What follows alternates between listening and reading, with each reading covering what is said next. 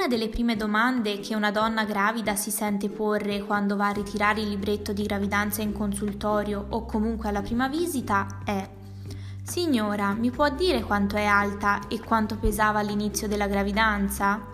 Questo perché, oltre a domandare la data delle ultime mestruazioni e a dare le prime indicazioni sullo sviluppo della gestazione, deve essere calcolato alla donna il BMI, ovvero l'indice di massa corporea. Questo viene fatto per valutare se una donna è normopeso, sottopeso o sovrappeso e se quindi durante la gravidanza dovrà seguire un certo tipo di alimentazione controllata oppure no ma soprattutto per poterle comunicare il suo fabbisogno energetico giornaliero. In gravidanza, infatti, questo aumenta. Questo perché si ha sia deposito di proteine e lipidi assunti normalmente dalla donna nei tessuti neoformati, quindi nella placenta e nel feto, sia nel tessuto adiposo e altri tessuti della mamma, come utero e mammella. È quindi necessario incrementare l'energia per il mantenimento di una maggior massa corporea e per il maggior costo energetico dell'attività fisica della donna, soprattutto a termine della gravidanza. Per questo possiamo dire che aumenta il metabolismo basale di ogni donna, ossia il fabbisogno calorico necessario al mantenimento delle funzioni vitali, e questo aumento avviene in modo graduale nei tre trimestri. Nel primo vedremo un aumento del 5%, nel secondo del 10% e infine del 25% nel terzo, sempre dovuto alla sintesi di nuovi tessuti come la placenta e al loro metabolismo e anche all'incremento del lavoro metabolico degli organi materni come il cuore e i polmoni. È stato calcolato l'aumento del fabbisogno calorico giornaliero della donna gravida secondo i vari trimestri nel primo si ha all'incirca un incremento giornaliero di 69 calorie totali, nel secondo di 266 e nel terzo di 496, in quanto il dispendio energetico a quest'epoca gestazionale è ormai elevato.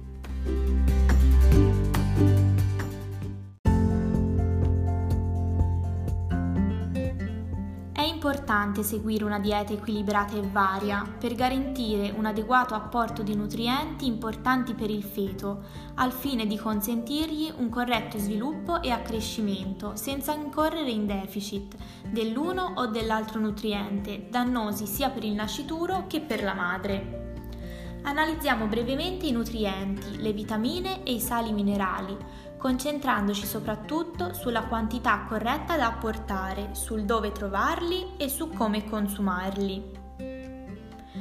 Partendo da quello proteico, dovrebbe essere calcolato a ciascuna donna il proprio fabbisogno proteico giornaliero, che varia a seconda del peso corporeo, ma soprattutto dell'epoca gestazionale.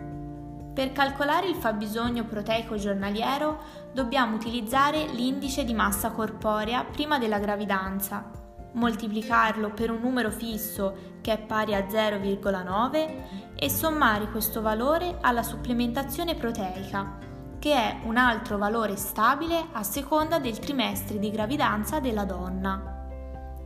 Le fonti proteiche alimentari dovrebbero essere per il 50% animali, come ad esempio carne, uova, pesce, latte e derivati, e per il 50% vegetali, come cereali, legumi, vegetali, semioleosi.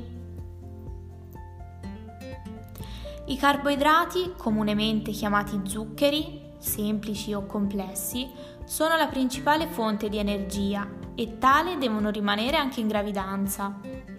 Il loro apporto calorico sul totale giornaliero deve corrispondere a circa il 55-60%, preferibilmente rappresentati da alimenti a basso indice glicemico, come la pasta, il riso, i legumi, l'orzo.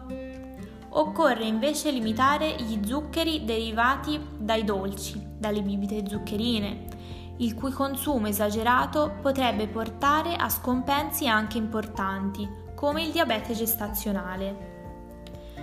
Tra i carboidrati dobbiamo considerare anche quella parte non disponibile, ovvero le fibre.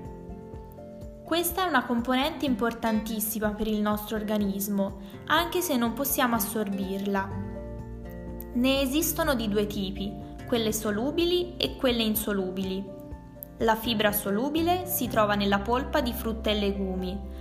Questa forma soluzioni viscose nello stomaco, richiamano acqua e per questo danno senso di sazietà. Riducono lo svuotamento dello stomaco permettendo di far sentire il senso di sazietà più a lungo e di rallentare così l'assorbimento successivo di carboidrati e grassi. La fibra insolubile invece si ritrova nella buccia di cereali integrali e della verdura. Sviluppa gas e ha un ruolo importante nell'accelerare il transito nel colon. Tende quindi a regolarizzare l'alvo e a curare la stipsi. Per il gruppo dei lipidi e degli acidi grassi dobbiamo ricordare che è fondamentale l'assunzione di acidi grassi essenziali, ovvero di omega 3 e omega 6. Devono essere apportati dall'esterno, tramite ad esempio il merluzzo, l'orata, l'anguilla, lo sgombro, il tonno, la cernia, il salmone, gli oli vegetali, Importante anche ricordare che l'apporto di acidi grassi saturi, quindi i grassi animali, devono essere ridotti e che invece gli acidi grassi trans, come ad esempio il fritto, la margarina e tutti i grassi vegetali idrogenati, dovrebbero proprio essere evitati.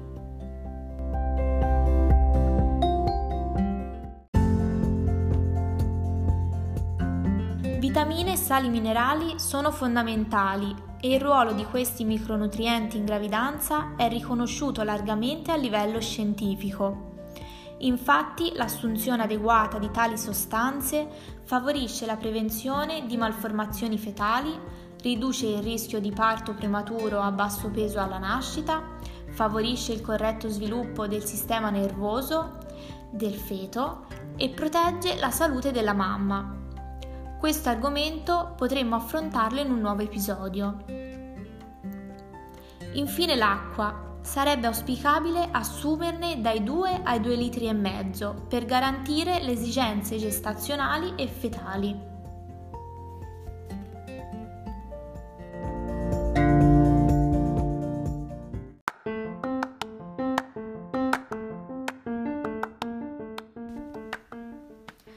Aver fatto questo rapido excursus sui macronutrienti alimentari, è anche importante indicare quale sia il giusto e auspicabile incremento di peso in gravidanza e soprattutto quale sia la giusta progressione dell'aumento di peso durante tutti e tre i trimestri. Solitamente se una donna è normopeso dovrebbe aumentare il proprio peso per un minimo di 11 kg fino ad un massimo di 16 le donne sottopeso dovrebbero assumere dai 12,5 fino ai 18 kg, mentre quelle sovrappeso dai 7 agli 11. Infine, quelle obese dovrebbero ingrassare durante tutta la gravidanza 7 kg. Quest'ultimo valore, 7 kg, è il valore minimo che dovrebbe essere raggiunto da tutte le donne per garantire buoni esiti fetali. È anche importante indicare che dopo le prime 20 settimane una donna dovrebbe aver incrementato il proprio peso corporeo all'incirca di 3-3,5 kg e che nel secondo e nel terzo trimestre la donna dovrà aumentare il proprio peso di mezzo chilogrammo alla settimana.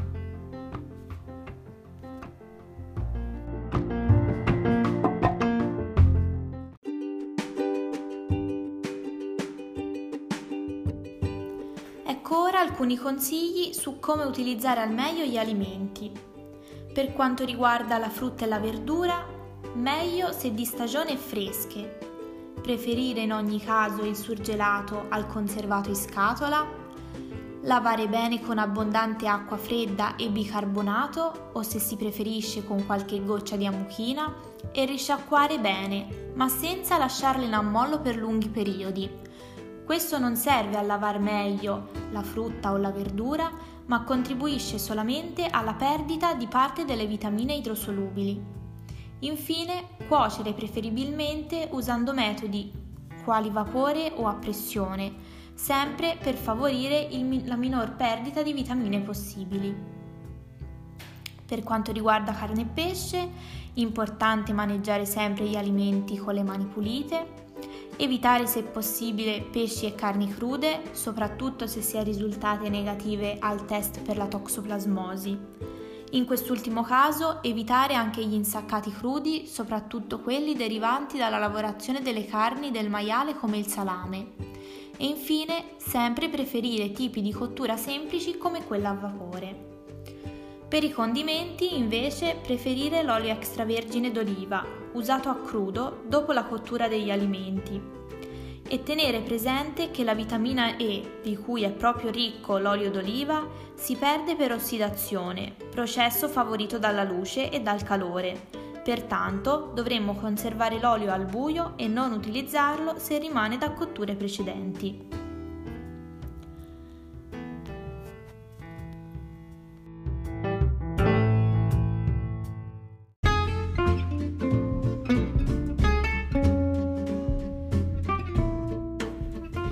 Vediamo allora qualche consiglio concreto valido per la vita di tutti i giorni. Per la pasta oppure il riso, assumere una porzione al giorno, all'incirca 80 grammi, condita a piacere.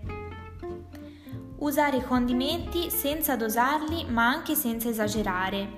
Preferire l'olio extravergine e principalmente usarlo a crudo dopo la cottura degli alimenti. Per il pane una o due porzioni al giorno in base al consumo o meno delle patate. I tipi di carni possono essere assunti tacchino, pollo, maiale magro, manzo, bovino adulto, vitello, coniglio. In alternativa anche un piatto di bresaola, rucola e grana. Per il pesce possono essere utilizzati il tonno, il salmone, lo sgombro, le acciughe, il nasello, l'orata, il branzino, il baccalà.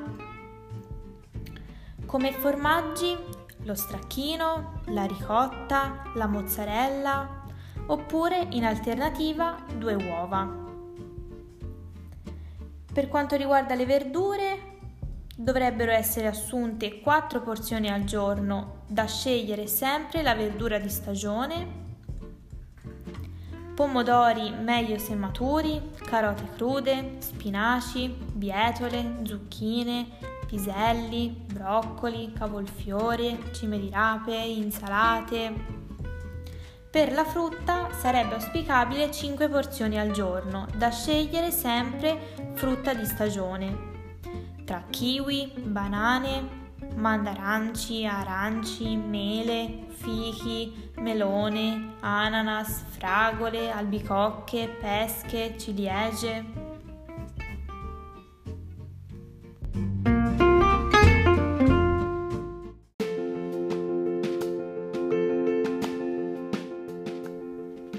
Ricordiamoci infine l'importanza del binomio dieta-attività fisica se non ci sono controindicazioni, dovrebbe essere svolta attività fisica leggera aerobica di bassa intensità, come per esempio il nuoto, che previene il gonfiore alle gambe e mantiene il tono muscolare, camminate, ginnastica a terra. Da evitare invece gli sport anaerobici con sforzi brevi e intensi, perché mandano la donna in carenza di ossigeno. Sport a rischio di caduta, sport di resistenza con scatti come il tennis o ad esempio attività subacquee per le variazioni di pressione. Dalla pratica costante di una sana e dolce attività fisica ne derivano infatti importanti benefici sia per la mamma che per il bambino. Per la mamma, con la pratica di uno sport leggero, si ha la riduzione della deposizione di grasso sottocutaneo nel secondo trimestre la riduzione dell'accumulo di fluidi nel terzo, la riduzione dello stress, previene inoltre un eccessivo incremento ponderale, migliora la postura e l'immagine corporea e previene il diabete e l'ipertensione. Per il bambino, invece, ne facilita il parto, riduce tutte quelle che sono le complicanze ostetriche e si associa a un minor rischio di aborti.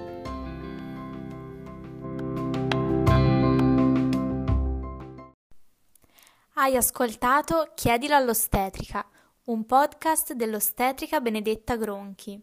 Continua a seguirmi sulla mia pagina Instagram ostetrica.benedetta. Grazie e a presto!